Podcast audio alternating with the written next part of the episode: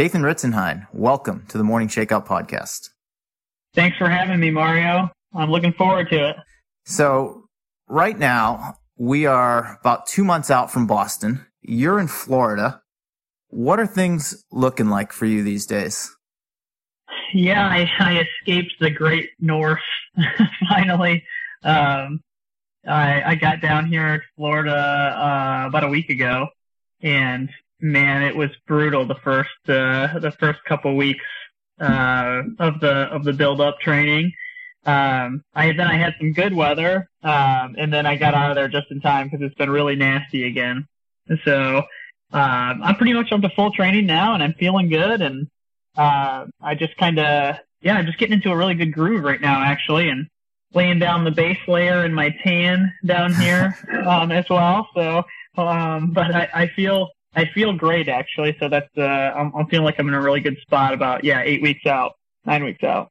And what's full training looking like for you these days? You've recently joined the Hansons-Brooks Distance Project. You're working with Keith and Kevin Hanson. I'm assuming they're directing the show right now. You're 35 years old. This is your second Boston Marathon. So what what does what does full training look like for Dathan Ritzenhein these days?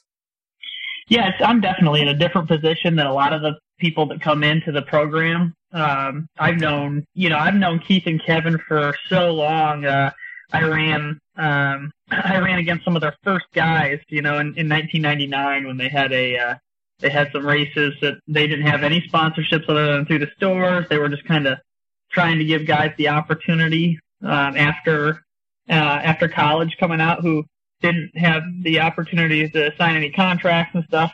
So I was just a young high school kid, really. Um, and so uh, now, though, being 35, yeah, it's funny. I've I, you know I've, I've been out and been to college, been all over different you know different coaches, different training groups, and moved back to Michigan about four years ago, and uh, five years, four years ago, and um, uh, and yeah, just, you know, I started working that with them here this uh, this past year, and they've been really great so far. So I'm I'm just a little different, you know, because a lot of the guys coming out are young guys right out of school, um, and so I guess I come at it with a whole lot of experience and a whole lot of different um, different things that I've done in the past.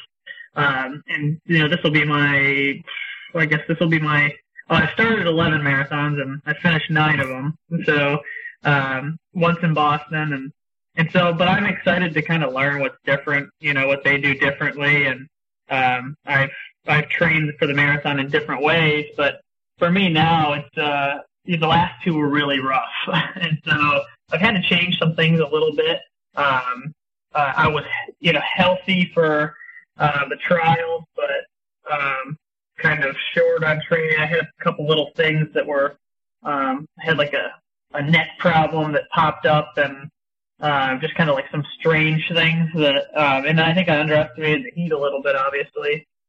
Um, and then I was really fit going into the last marathon in, in New York, but, uh, but I developed plantar problems and it, it was just trying to get to the line really. Um, mm-hmm. and then the plantar ruptured, ruptured, you know, at the, about 18, 19 miles. And so, so I'm changing things a little bit and I'm trying to just the biggest thing for me is to stay healthy going to the line. And so, um, you know, and this is different even for Keith and Kevin. I mean, I'm, I'm training six days a week instead of seven, but, uh, from a running standpoint, but I'm cross training quite a bit, um, especially on that, um, the day that I take off, um, I, I cross train a lot. And so, um, they, you know, their, their philosophy for the marathon is cumulative, having this cumulative fatigue of, over the course of the three months leading up to it.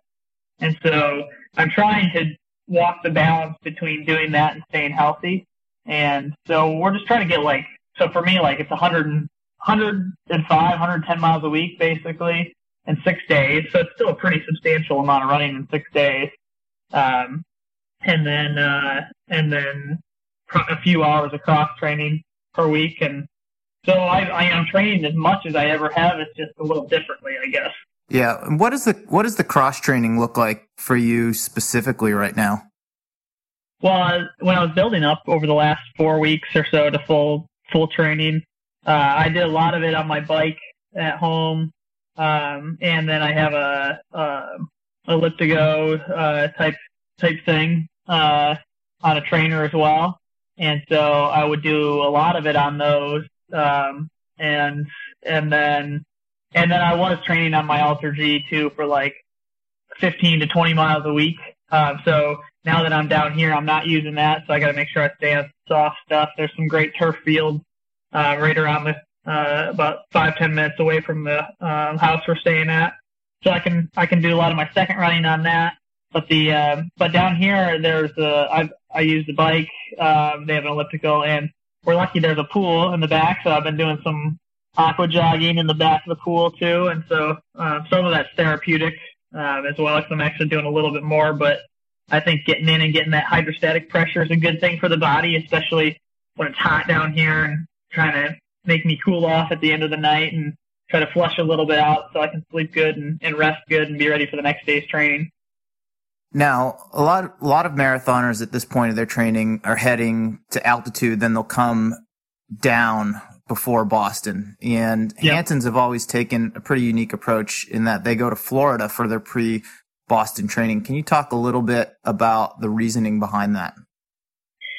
Yeah, so for the for Keith and Kevin, there's there's two parts, but one of them is uh, that it's very it's very easy and convenient um, to come straight down to Florida for for me, even from Grand Rapids, uh, which is not a huge airport. Uh, there's multiple flights a day direct to Orlando area, and so we come down and and Clermont, uh, kind of where we train, is great. I mean, like I I've I was you know I had never been down here to train. It's been it's awesome. There's a there's a few spots that I mean, it, it looks like Kenya. Like you wouldn't think there's hills in uh, in Central Florida. There's some big big ass hills uh, that are on this loop, and it's a red earth that's soft, you know, like in the orange groves, and so it's a great place for uh, for you know longer stuff or just easy training. And then I found a great rail trail here uh, did a long workout yesterday where it's shaded, and so even if it gets like yesterday was oppressively hot and humid, so you know you're running slower, but it was nice and shaded, um, so that helped a lot. And so um, they're you know they want me to find the pace that feels right for the marathon, and so at, the, at altitude, you know you you have to adjust that, and you have to adjust to that um, at uh, at in the heat and humidity as well. So I, I feel like you probably run a similar um, you know, similar a pace. It's just, um, you know, it, it's it's a different uh, stressor that affects the pace, I guess. And so, um, and so that that's the biggest reason, though. It's it's definitely um, getting out of Michigan first of all, and then you go to a lot of places this time of year, unless you go to really unless you go to Kenya or Ethiopia, uh, even a lot of places in the U.S. I mean, you can get some some pretty crappy weather in, in uh, Flagstaff or um, Boulder or wherever. But I mean, you get a lot of nice days too, and, and so I think it's just about consistency more than anything. It's like the Iten of the East Coast. well, I guess, yeah. um, you had mentioned to me in our exchange prior to this conversation that Shadrach Biwott is going to be joining you in Florida soon. How will the two of you work together toward Boston? Yeah, Shaddy's coming here um, in about one week, and so um, it was a little easier. Like I actually made the call to come down earlier. I was not going to come down for another week, but I, it was the weather was bad, and I just I told my wife I was like, "What do you think if I go down two weeks earlier, and then you guys just make an extra trip because they're going to come down and visit?" And so that's one of the nice things. It's easy for them to pop on a flight, um, and they're they're pretty low cost, and um, so my family can come down and I don't have to go for more than 10 days or two weeks without seeing them, uh, for, for, uh, uh, a long weekend. And so I made that call to come down early and it was good. It was because it's really been bad there the last week. And, um, and, but Shaddy's coming and he's coming from Sacramento. So he's had good, you know, good weather. So he didn't have to be here for that. Um, but same thing, you know, he's got two, he's got kids. I got kids and it's just hard to be away from your family for that long. And so, um, you know, if you if you go, I find myself that if I go for more than two weeks without seeing the family, I start to get it starts to affect my running negatively because then I'm I'm missing them. I feel you know I feel like I'm not there as their dad and my and the husband, and so um, so that's the that's the balancing act. So I'm lucky that they get to come down and I can come a little bit longer. Shaddy, he'll have to tough it out, but it's it's a three. You know, I think it's uh, cause we'll go straight to Boston to check out the course after um uh, in in about four weeks, and so um I think he's gonna go. He's gonna he's gonna go home after that, and it'll be about four weeks um away. So you know, it's not not the easiest thing. It's still you know, so that's the way it is. Right. Building off what you just said about having your kids around and how you know being away from them for a while negatively affects your running how important is it as an athlete to have everything else in your life in a good balance or in a good place as it relates to your running and how it might affect how your training's going? It, it sounds so cliche you know but i mean really attitude is everything. And if you are if you're in a bad place or you're thinking about a lot of other things, uh, it, it just detracts from it. And so like, you know, every day I've, I've, I've been really motivated and, um, ready to tackle this, you know, this marathon. And I've had a great four or five weeks of doing that already. And, and I just feel really focused. Uh, but it's something that the part of the training camp is, is good for. Um, but yeah, it becomes a negative if it, if it goes so long that you know you're starting worrying about not being there for the family and stuff. And so just having having a goal and and revolving things around that um it, it's it's pretty well it's pretty much key. But you know having a balance in life is it's it's hard uh to do in a sport like this when it's it's a very selfish sport. So like i'm blessed to have a wife that i mean she works now full time too which she didn't used to. And so she takes on a lot more than even she used to when I traveled a lot. And so, um, you know, I have a, I have a, I'm lucky to have a partner that, uh, and she was a good runner, you know, so she understands that.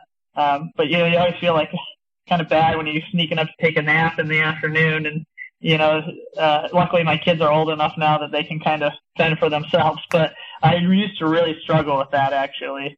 Um, just feeling like I wasn't contributing enough.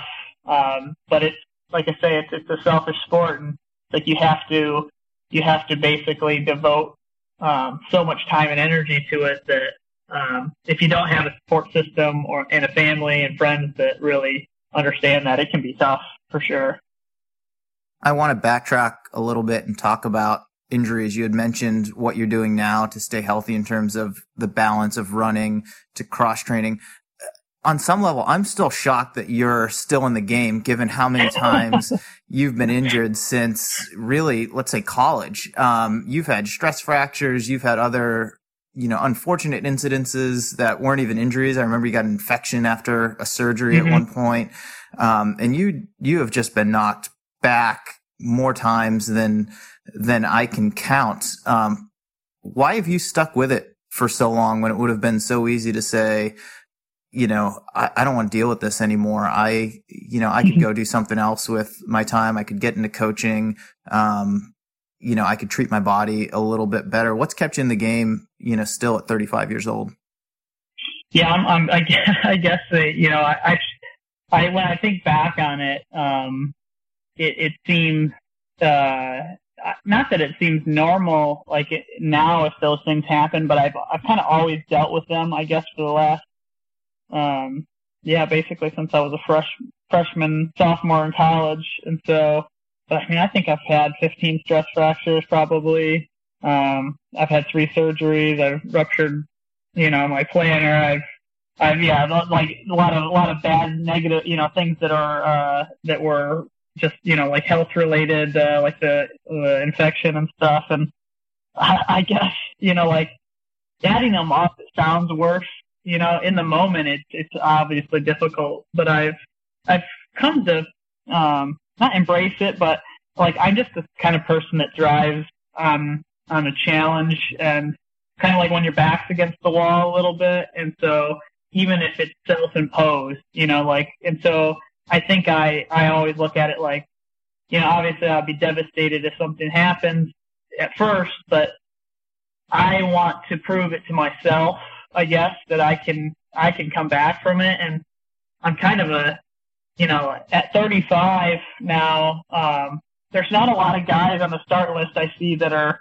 younger than me. Um, usually, it's usually with the exception of Abdi and Bernard. Um, but uh, you know, I I started training really hard when I was like when I was really young, um, and so uh, I've had a lot of a lot of miles in the body and a lot of injuries over the course of time, and so I am amazed sometimes that I you know I've been able to get back out there and, and keep doing it. And part of it is loving it, loving racing, but it's the challenge too, and I don't want to say that I don't like know what else to do because I do have plans in life, but um, I've been doing it like this twice a day uh, since I was 13 or 14, you know, and and so it's it's just kind of it's not that it's all I know, but it's what I know, I guess. And so um, I, I don't, you know, I have plans post running, but I still am, I still generally enjoy training, and I think that's one thing. A lot of people they get sick of training. Um, they like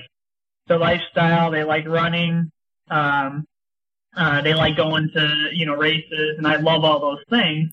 Um, but I, I like the challenge, and I like the way I feel when I train. So even if I'm hurt, which I've been a lot, I I train more than when I'm hurt, probably than when I'm not hurt. And so that's why I think you know I come back and I come back really strong a lot.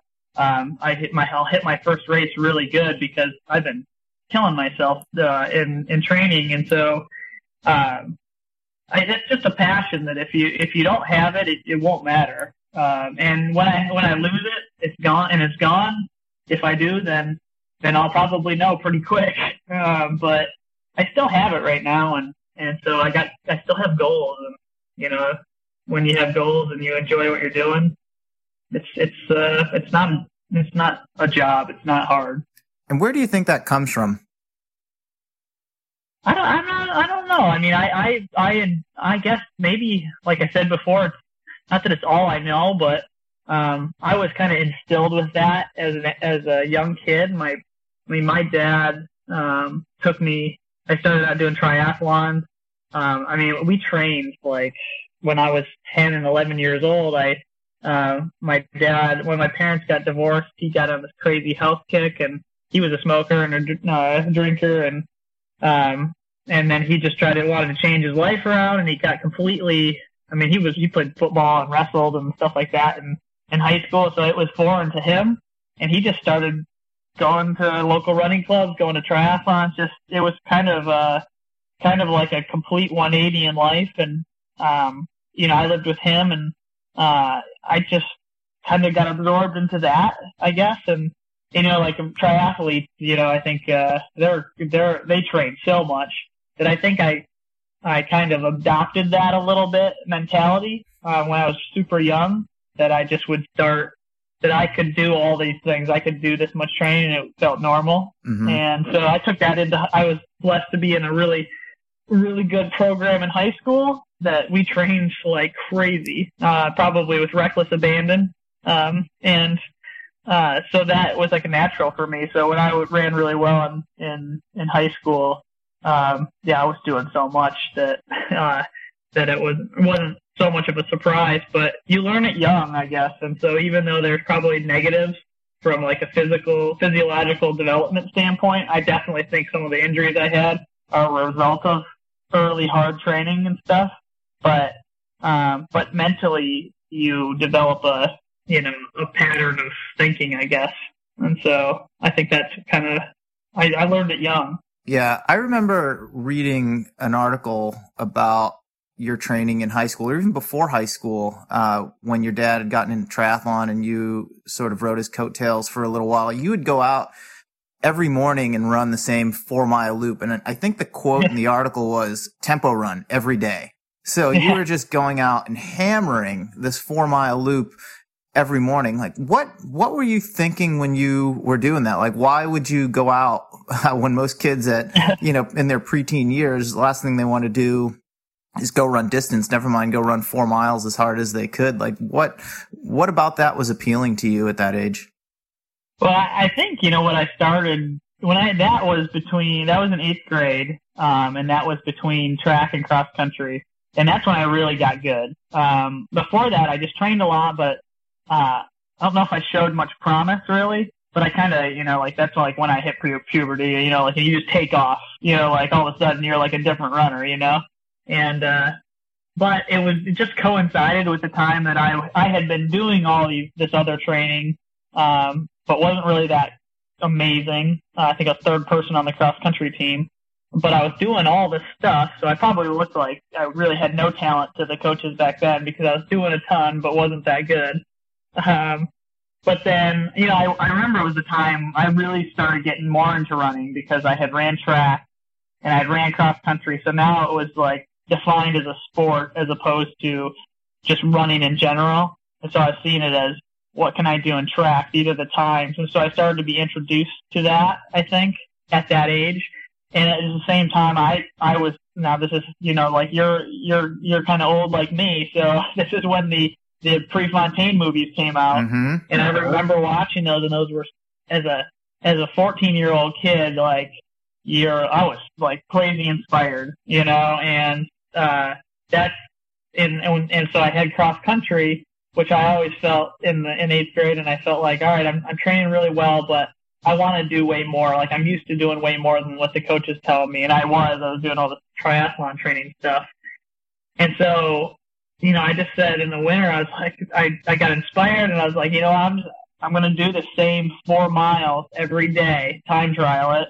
And it was winter in Michigan, so it was horrible and you have limited time. So I would do this before, you know, the rest of my afternoon training. I'd get up and I'd do it and it was as fast as you could go and just see. And, uh, like you know, like I guess three months of uh, you know five days a week doing uh, doing four mile tempo runs, I all of a sudden I was good. Like I was way like way good. Um, and so I came into eighth grade and yeah, I think I ran ten twenty four or something like that. And uh, for the two mile, and I don't remember what I ran for the mile, but um, by the time I hit the summer before going into ninth grade, I I know I ran 16 low something and some 5K road races and all of a sudden I was like really good. And so it was a massive transformation really quickly, it seemed like. Yeah, and not that you had a lot of control over this yourself in high school, but looking back, and you just touched on this, what would you change, if anything, about your training or your approach, knowing what you know now and given all that you've gone through in terms of injuries and all of that? Oh man, we we didn't do anything easy. I guess that was the biggest thing, and I don't think my volume was crazy when I started. Um, I think I probably ran about 40 miles a week my freshman year, um, then maybe about 60 my sophomore year. So I started getting up there for a sophomore. And by my junior year, I think I was in the mid 70s to 80. So I was getting up, you know, kind of pushing the envelope of what a high school kid would. But then my senior year, I'd go up to 100, a couple, you know, like one, at least one time I remember I wanted to do it. But I was doing and we worked out. We didn't do easy runs except for in the morning. And so like my, I could, I still can say the exact schedule, what it was all summer long. And we would start the day, you know, like the Monday after the state, you know, the track meet, uh, state track meet was over. We mm. Monday was mile repeats at the cross country course on the park.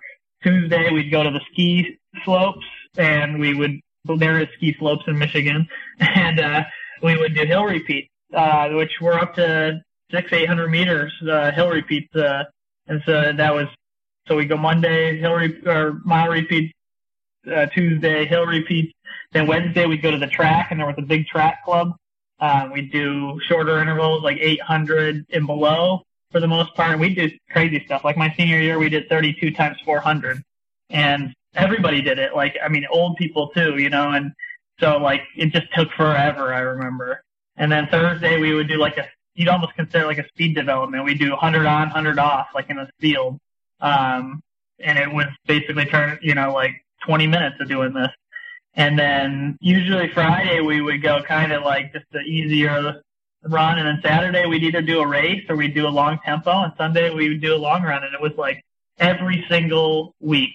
And that's why we would come in kill it right from the get go too. We didn't have any progression throughout the season. It was like we were so fit and we'd hold it just because we were training, you know, like above the level of everybody else. But there was no science to it. It was just intensity all the time. So when you graduated and moved on to the University of Colorado, which is one of the best programs year in, year out in the country with some of the best runners in the country, did it almost feel like a step back to you in some regards or was it harder in different ways?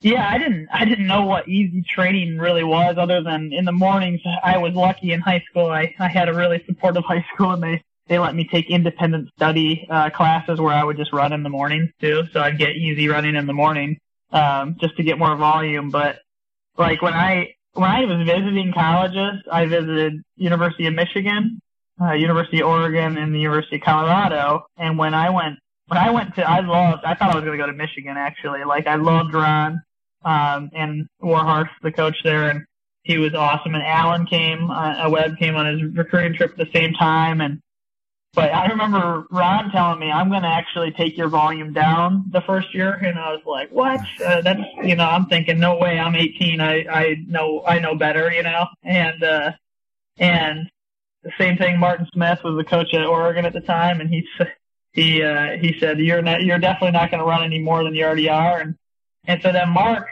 uh, when I went to CU, it was really more of a distance program and I wanted to do the distance. Um, and so, he at least told me, you, well, you can kind of start where you're at. And so I was like, all right, well, that's, that at least is better to me. So, um, you know, being, just being foolish, you know, I wanted, I, that's what I wanted, but I really clicked with the guys so much there, um, that it didn't matter. But I was coming into a team where when I was in high school, I was, I was the man by a lot. I mean, I won the national championship races by a lot. And so I, I didn't really know how to go easy still.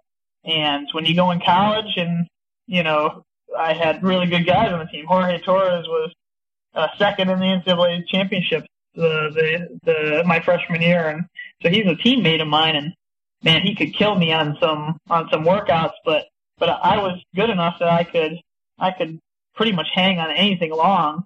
And uh, but it just it catches up to you in college because now you're you're with every level you get up to, you know, go to high school, then to college, then to, you know, professional, it gets harder every level, uh, because there's always good people and you're always racing, uh, or training with good people. And so I, I, I broke down after the fresh, after my freshman year and finally I was like indestructible before that.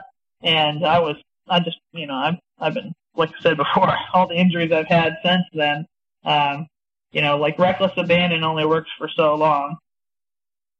You just mentioned Alan Webb and how you guys were looking at Michigan at the same time. He ultimately went there. Um, but you're senior of high school. It was you, Alan Webb, Ryan Hall, sort of the big three of American high school distance running. And I'd argue started you know, sort of a renaissance in terms of uh, American competitive distance running. Your senior year, uh, Footlocker Cross Country Championships, fall of 2000, you're going in as the reigning champion. So it's you, it's Alan Webb, who everyone's wondering if he's going to be the next high schooler to break the four minute mile. And then you've got Ryan Hall, who's also knocking on the door of four minutes. Let's talk about that race specifically. What was going in, going through your head going into it? Um, and looking back at it, you know, what significance uh, has that race played, not only in your career, but do you think for American distance running?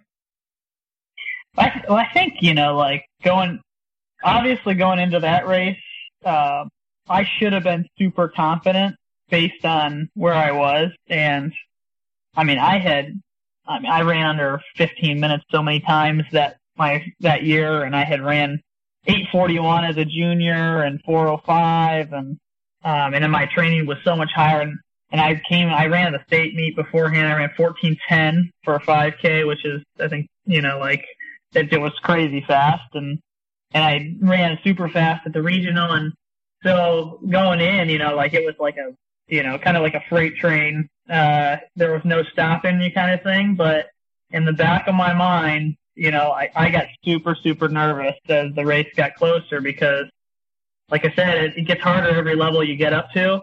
And not that it was a total surprise winning the year before, but I definitely felt the target on the back uh, this time. And and Alan was so good um, that uh, I guess I mean I was I just was out of my mind nervous going into it and and you know Ryan everybody said Ryan like his times at Mount Sac and stuff I remember I don't remember what he ran but I just remember knowing these guys are really good. So like I mean I'm killing it but you know I just did I still didn't have the confidence I guess that I you know that I maybe would have later in life but like and that's part of being younger and dealing with things differently but like I just gosh I remember being so nervous um, and I know that my coach, he wanted, he, you know, I just been dominating everything. I mean, just blow, you know, go out and just no one's even close to you. So you're just basically you're running against yourself. Well, I just you just can't do that against good people like that. And so he wanted me to wait. I remember in the race, and I was just like, "What? Why would I do that?" You know, like. And uh, so we did a lot of that stuff in practice, actually, going into it um, in that last uh, two months ton of stuff where we would just surge basically as fast as you could possibly go, um, and then try to uh, come back into something, you know, like the like a tempo type stuff. And so he would do the thing with the, the whistle workout where he'd blow the whistle and you just run as fast as you can, and you don't know how long it's going to be. And so it was like training like a racehorse or something, you know, like they. And so we did that stuff, and uh, I was super nervous going into the race, and we were sitting around, and and it was just like, man, what am I doing here? And then, but I knew the plan was to go at a mile, and it was just like take off as fast as you can and don't look back, and don't just don't let them get back on you, kind of thing. And and uh, and so it was. I had no idea that I had pulled away that much either. Like, I mean, I was like in the tunnel vision and uh, just kind of running scared more than anything, and and uh, yeah, they they were so good that you know, I just I just didn't think that it was possible to to run away like that, and so I should have based on where my training was. I mean, my training was amazingly uh, good, but but still, you know, it's just uh, it was hard to hard to have the confidence before that. One of the things I've always been amazed at um, from you is just how hard you can push yourself in a race. And there's video of that Footlocker race online, which I'll link to in the show notes. And then I think it was 2003 cross country championships against Ryan Hall, where you came back in the last, I think it was quarter mile, maybe 600 meters. Uh, to pull out the win there and you cross the finish line and you are just completely spent. And I think it was your high school coach, Brad Prins in a Sports Illustrated article. He said, you know, in a workout or race, you know, be the first lap and he could hear you breathing so hard from all the way across the track and you would just hold on to it the, the entire way. Um, so that's not atypical for you, but in your own mind, what's the deepest that you've ever dug in a race where you were just completely shattered afterward, physically, emotionally, and otherwise? I, I probably the the NCAA 2003 um, championships. Um, and that was, um, you know, Mark Wetmore used to say, there's only so many times someone can go to that place. And that was one of them. I mean, I don't know if I could do that again, to tell you the truth. Like, it was one of those things where I was kind of battling demons, you know, and, um, I, I had been hurt for a year straight at that point and really only been healthy for, uh, and training for, I think I started running, um, when we were up at camp, um, which so I mean it was maybe like ten weeks before the NCAA's, and it was like, and I hadn't ran hardly. I think I ran for three out of the last twelve months before that, and and uh, and I don't I didn't have the experience that I have with cross training and things now, so. Um, and I was like seriously low on the base fitness because if the race had been a week earlier, I feel like I could have actually uh, been maybe stronger, but I was like deteriorating in fitness. I felt like uh, um, in the last week, and uh, and it did take me so long to recover from it. I mean, it took me like months, uh, and I think part of it was emotionally um, as much as anything. Um, and so, I mean, I had to go like because Ryan was so fit, and so like I felt like he was toying with me in the race. I mean, he would surge and he would uh, and I and he'd he'd turn and he'd look back. I was like, oh my gosh, this guy's gonna slaughter me. Um, I just kept thinking the whole time.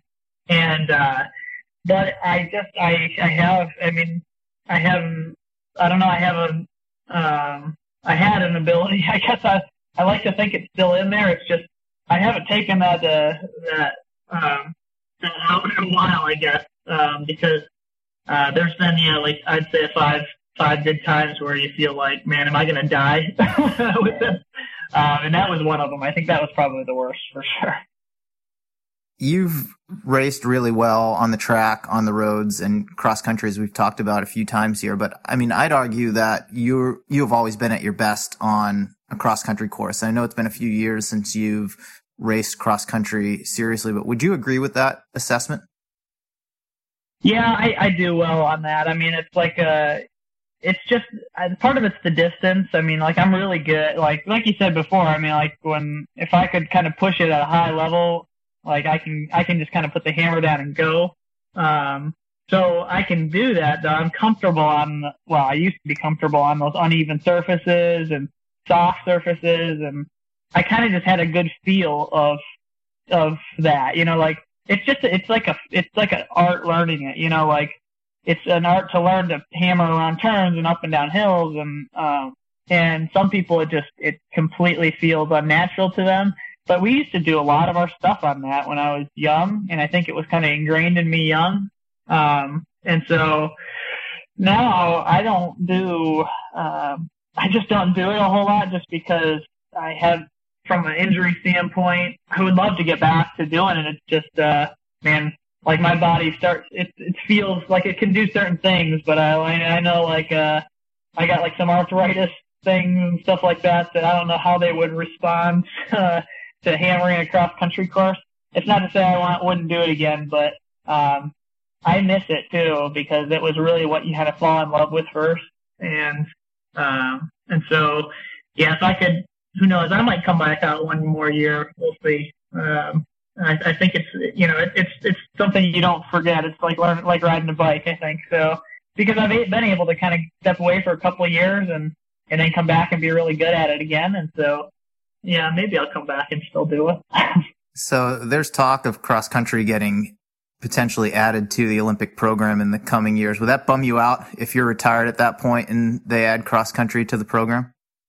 Yeah, you know, I, I'd be I'd be I'd just be happy to see it in there. Um, I would feel like I missed out on an opportunity for me personally, but you know, I'm happy. I mean, I've made three teams. I'm hoping to make four, and yeah, I wish I, I, I wish I could be in that. But even then, I like I didn't do World Cross as much as I. Sometimes I look back and I wish I would have done more World Cross and things like that. But, um, but I can't I can't look back with regret either. I mean, I've done so many things, you know. But man, I wish yeah, I wish it, you're right. That would be pretty cool to be on a team. And I, to tell you the truth, like, I, if it was a compromise, I mean, I mean, I've made a lot of my world, you know, world teams uh, or Olympic teams in the 10K, but I'd rather see a 10K cross country course probably than a 10K on the track. So, yeah. Let's fast forward a little bit through your career to summer of 2009. Uh, you had been training with Brad Hudson and you moved up to Oregon and train with Alberto Salazar and the Nike Oregon project. And there's stuff there that we won't talk about, but I want to talk about what happened right when you got there from a performance perspective. You were sixth at the world championships in the 10, in the 10,000. You set an American record in the 5K and then you ran 60 flat in the half marathon, all within a very short period of time. What was it about that change that kind of spurred something in you and helped lead to some of those performance breakthroughs? Yeah, that was definitely like, you know, I probably like to think of it like my physiological peak. Um, and, but everything was going perfect too, I think. And like we talked about it earlier too, attitude is everything. And I was like crazy excited, um, uh, that summer and fall. And I was like, I felt like I was finally where I wanted, where I was trying to get to. Um, and I, it was the opportunity and I was like, kind of seize it, you know? And uh, I had trained. You know, I'd, I'd started the marathon early, um, pretty young, and and so with Brad, we did so much long, long work. I mean, really, my highest, you know, highest volume weeks um, and highest, hardest long runs and things like that, I did with Brad. And so that um, coming into that that winter uh, was coming off from the Olympic uh, marathon, and I really, I was like bound and determined to run 207 in the marathon. And so we wanted to go to London. And uh, that was the the goal was go there, run fast. And I was doing crazy good workouts. Um, I did have a few little, you know, like sicknesses and stuff. But I mean, I was doing, I did some like some long workouts, like 20 miles at 4:53 pace. You know, like in the middle of hard training, stuff like that. Just crazy stuff. And but I, as a result, I ended up going in just a little dinged up, and um, and so when I when I went there and I was on 207 pace through 20 miles and and com- completely just cramped up and you know came in ran 210 flat. And I was really kind of devastated, you know, like with that. I just thought, man, I'm you know like I'm 26, like this is the time that I gotta really you know go for it. And and so I had been with Brad for five years, and and so I was like, I had known Alberto for, uh, gosh, you know, like since I had first, uh, you know, turned professional years before. He had tried to get me to come out there, and and so I was like, I need to, I need to make this change, and uh, and so that was what he wanted me to do. He said, like, he said, I don't want you, we, I want you to go back to the track. Um, you're still young, and we're going to focus on speed and we did. I mean, it was speed like I have never done before. I mean, it was so. I was doing workouts that. I mean, I was fairly fast. I ran 8:11 for two miles with Brad when I, a couple years before, so it was like there. That was. I, I had that ability, but I was running that off from like this pure strength and uh, and just getting better as I each year. But this was like, I mean, I was I was you know like super excited. Just like it was, we went to training camps. We went to San Moritz, um, and I was doing stuff that was like I mean I was doing intervals where I would run uh, six you know five or six miles worth of intervals at close to four minute pace. Some of it you know, and it was a lot of rest, which I wasn't used to. But it was like I was basically just taking money out of the bank from all that work that I did with Brad, basically, and I knew going into the uh, World Championships that I was in great shape, but because I ran, we did a time trial up in San Moritz, um, six days out from the uh, from the World Championships, and I ran 13:44 uh, at 6,000 feet for a 5K. Um, you know, just a week before the the World Championships, and so I was like, man, I'm, I'm pretty fit, you know. And so then I went in and and uh, I ran really well. It was kind of a slow first half, but I closed it like it was a fast second half, and it was hot. And so when I ran 27-22 and I was sixth there, I mean, I knew I was like in sub 27 minute type shape. Mm-hmm. And so, um, so when I went to Zurich 11 days later, uh, I mean, my mileage was down to like 60 miles a week at that point, and I was just, I felt like a middle distance runner, and I was doing like, I was doing 300, you know, for me, which was really fast, and 41, and um, you know, I could run 26 seconds for 200, you know, like kind of consecutively over and over again, which for me, I'd never been close to doing that, and I'm doing, you know, I can do this, these kind of workouts, and so I really felt like I was in like low 13 minute shape, but um, there was nothing else to do. so like you just hop on the train and you just go, and it's all it was just you know just believe, just stay in contact, just stay in contact. And because we were out like right from the get go, but you know, like I think it was 406 for the first mile, you know, and it was like, well, if you, it's a lonely world if you get dropped here. And so I just keep, you know, I would run as fast as I could to stay in contact but it was like just hanging on for dear life. And uh, it was one of those races where it's kind of almost like an out of body experience. I was so confident, like riding such a high going in that um, that like you get done and, and I finished. I closed in two two minutes and ran twelve fifty six and broke the American record. But it's like you could feel it all happening. It was like a it was like a storm happening, you know. And uh, I don't think I could possibly replicate it just because it was as much mental as it was physical. Um, and, uh, and that was like my bottom ability, you know, like the, as far as fast as I could go, like I could probably do something like that at, which I felt like I did at the world half, you know, again, but it was like, I couldn't, re- replicate anything faster. I felt like it was like a perfect race. And so I really had, you know, my plan was to go and run the 10K at the Van Damme meet and try to break 27, but uh, they didn't have it for the first time in forever. And so we kind of switched focus and we're like, go for a half marathon. And it was six weeks to the world half. And it was a little bit tactical, but I mean, I got third place there. And I mean, I, I ran 60 flat, but I was way fitter. I mean, I, I was probably, I probably could have ran low 59s. I mean, I was just like on fire, you know? And so it was just like as much mental as anything, I guess. Do you, on any level, feel like you've been searching for that feeling since then? Um, yeah, yeah, I guess. Um, I felt like that was kind of the the pinnacle of my, you know, like where I wanted to get, and I felt like it would be easy to stay there. I guess, and it's not. uh, I guess uh, from a long term perspective, it just it was so intense that um, it wasn't sustainable for me, I guess. And so um, when I look back, like that's part of the reason why I think I'm still running solid at 35 is not that I've taken down back the intensity, but um, I'm not searching for something anymore. I'm I'm enjoying it. Um, I'm not trying to get somewhere, uh, and so now I can't say that that's the case for the couple of years afterwards. There was a lot of disappointments and stuff going from there because I felt like that. Hey, this is where I I've been trying to get to. I'm going to be, you know, I was one of the fastest people in the world that year, and um, really one of the best runners in the world, and and so that I wanted. I thought I'll just you know you kind of think like like foolishly, well I'll just stay here for the next five six years and be you know one of those guys, but it's not as easy as that. That's for sure.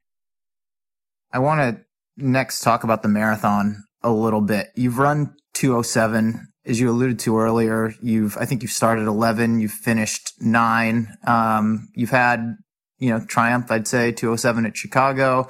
You know, you've missed the Olympic team by a spot in the marathon. Um, you know, you've had various issues. What is it about that event that has been so, well, that's so complex in general, but that you have struggled to solve? I think the, you know, it, it there's so much that, first of all, there's so much that can go wrong. Uh, and, you know, I don't want to be someone who has excuses, but I can always come up with a reason why something happens. Like, I don't believe in coincidences in general, just in life. Like, there's always a reason. If you have a bad workout or a bad, uh, you know, you get injured, there's a reason, whether it's mental or physical. There's a reason for it. Maybe you're tired and overtrained. Maybe you're sick. Maybe you haven't been eating well. Maybe you're whatever it is. So same thing in a race. I mean, they're not excuses. Um, you, even if it's a mental breakdown, you didn't put the en- the energy in during the training for the mental part.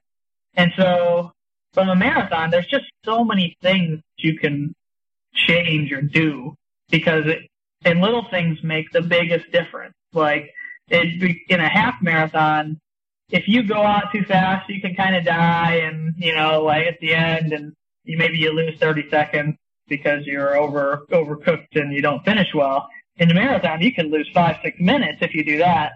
And uh, for the most part, I've always just gone for it in the marathon. Like I've just been someone, and I've kind of been like that always. Like that just in general. And so, like I say, it's easier in other things to hide, maybe hide that. Um, but in the, I, I just swung for the fence basically every time. Uh, I mean, almost every marathon except for the few times I ran New York, maybe. Um, I almost every one, I've just gone for it, gone out in 62.50 to 63.30 and be like, I'm to do, you know, and, um, even if maybe I wasn't prepared for it, um, or, you know, maybe, uh, you know, I'm a great half marathoner and, you know, I know that I, I burn a lot of carbohydrate. I don't, um, and so I'm maybe not as efficient uh, at burning fatty acids, and so you know that, or I just haven't been able to train sometimes um, for a long enough period of time where, um, and so I have some cramping issues, and but there's always a reason, and it doesn't necessarily mean that it's that you sucked at it, but maybe my my um, my vision of what I was capable of or what I had put into the training wasn't quite there. But the times that I've ran really well, I've been really focused. You know, mm-hmm. like when I ran 207, uh, I mean, I was it was like laser focus, and I was really fit, healthy for a whole year, um, and and everything happened right. You know, um, I still faded a little at the end, though, to tell you the truth. I mean, I I was on 206 40 pace through 22 miles, I think, and so I slowed, but I didn't hit the wall. Um, but like the next year, I was same thing. I had been healthy, but I was overcooked. I was completely fried.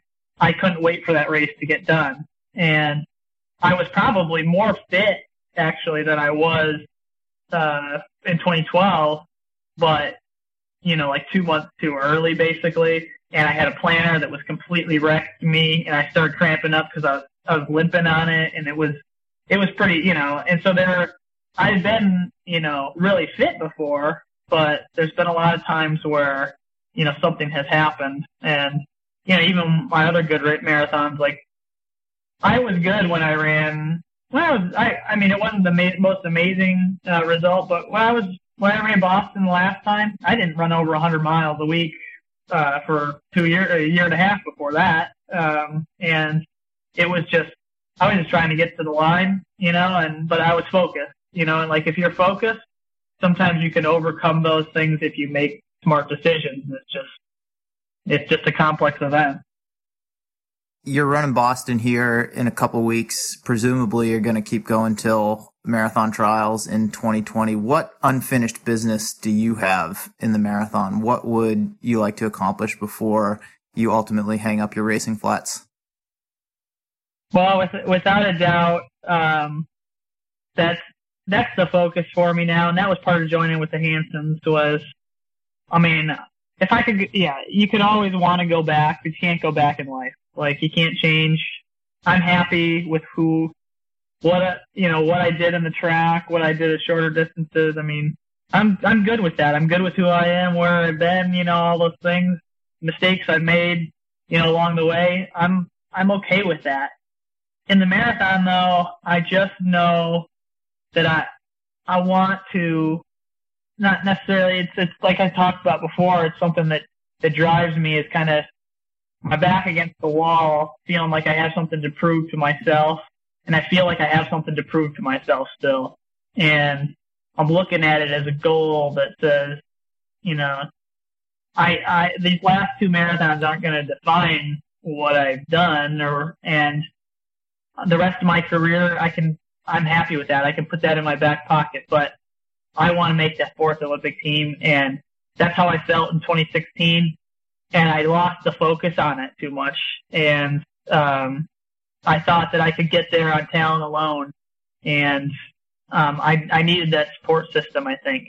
And so, but as a step to getting there, I need to reestablish myself, and I need to step step back forward into it because it's been since I've had a good marathon. It's been three years now, and I've I've been really fit. I mean, I ran 60-12 uh, a year and a half ago for half marathon, the ability is there and I know it and I can tell in my training. Right now I'm training healthy and someday, know, a lot of time I feel as good as ever.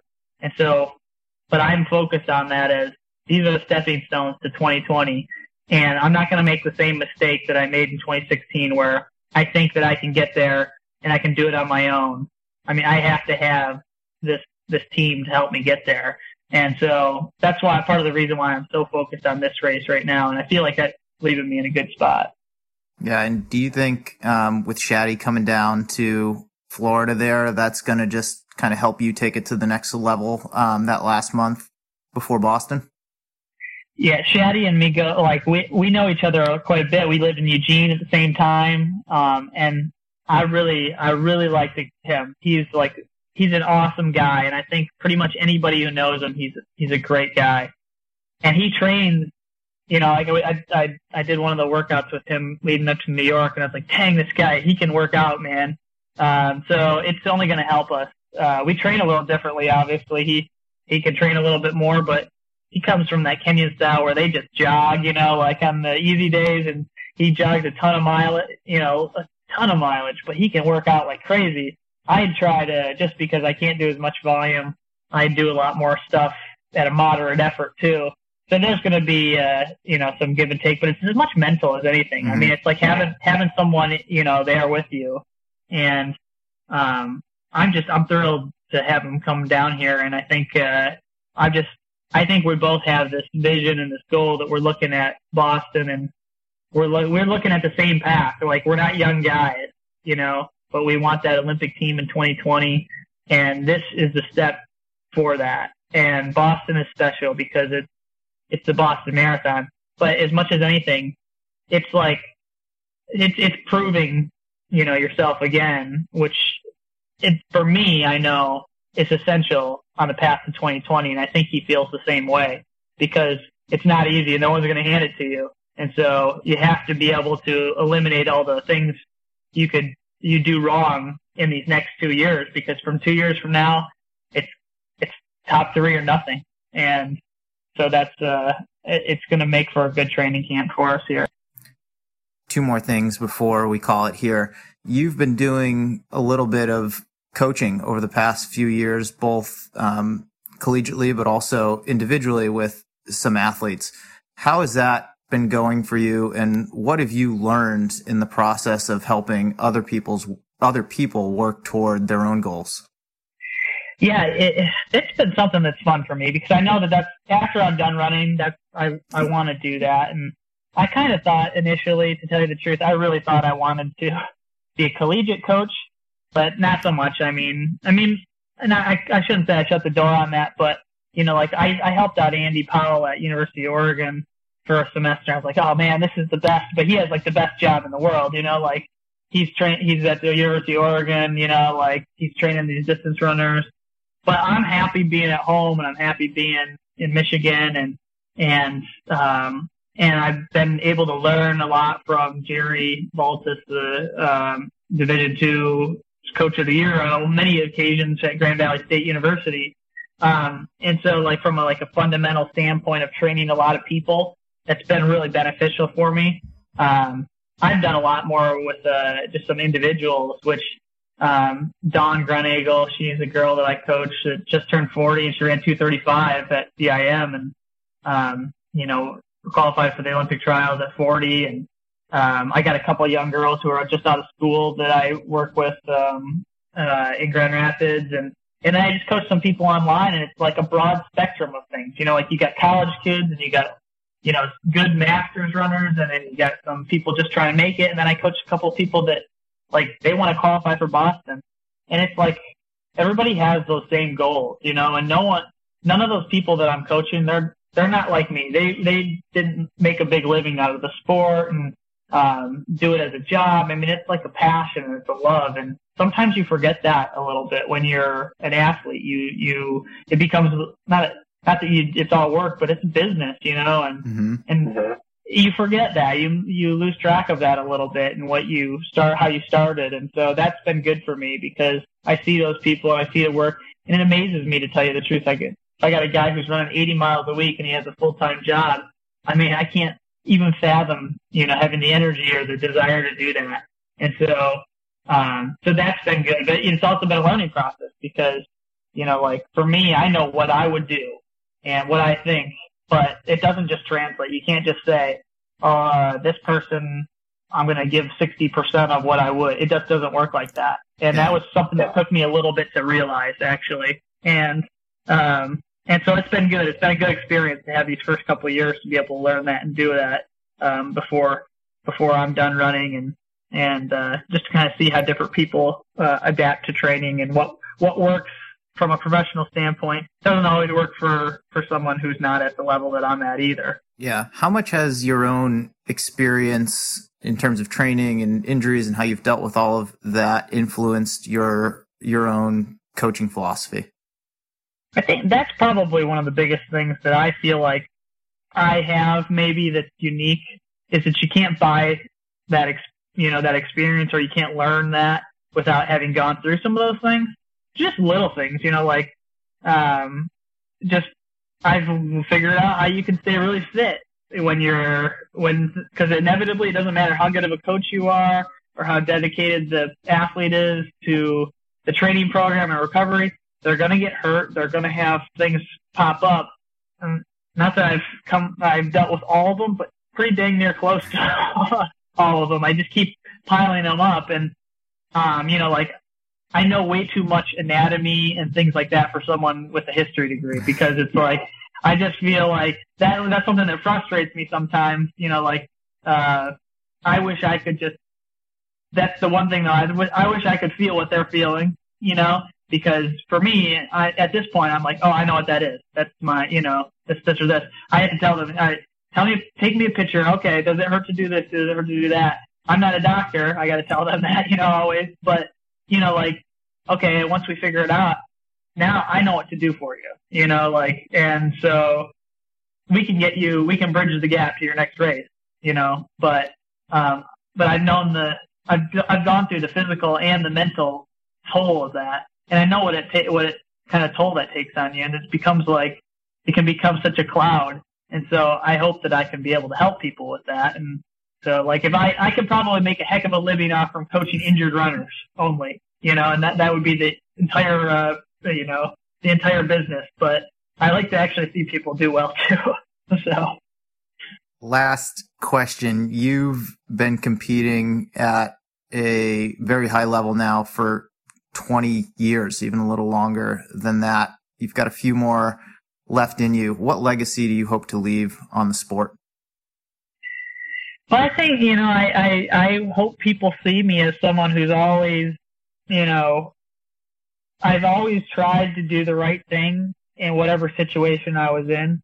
And whether it was, and I made mistakes along the way, but I've, I've lived and breathed the sport and I've tried to be authentic um, for people that I know that I have had a platform that people um, are excited about, and and I want them to feel like I've I've made so many mistakes and I've made all these, you know, I've had these ups and I've had these downs, but I am who I am, and I and I've always put like everything I have into it, and so um, and I've always tried to be like an approachable, authentic person without um, because it's very easy to become in your own bubble, I think. And, um, and so I, I hope people see going forward. I mean, I, I don't know, like, uh, looking back, I, you know, like at me, guys like me and Alan and, and Ryan, we're going to be relics of the past at some point, but I mean, it matters how you carry yourself as much as anything else.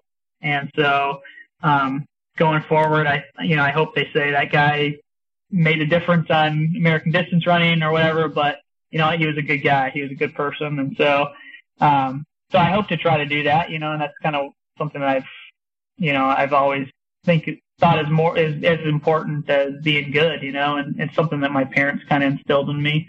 And so it's not enough, it's not enough just to, not, not enough just to be good. I mean, like you have to treat people well. You have to, you have to, you have to do the, you know, you have to know um, that that you have you're in a position that makes a difference to people, um, and so it, don't take it lightly. Really, I love it. I think that's a great place to put a pin in it. Um, where can listeners follow the rest of your journey toward Boston and beyond?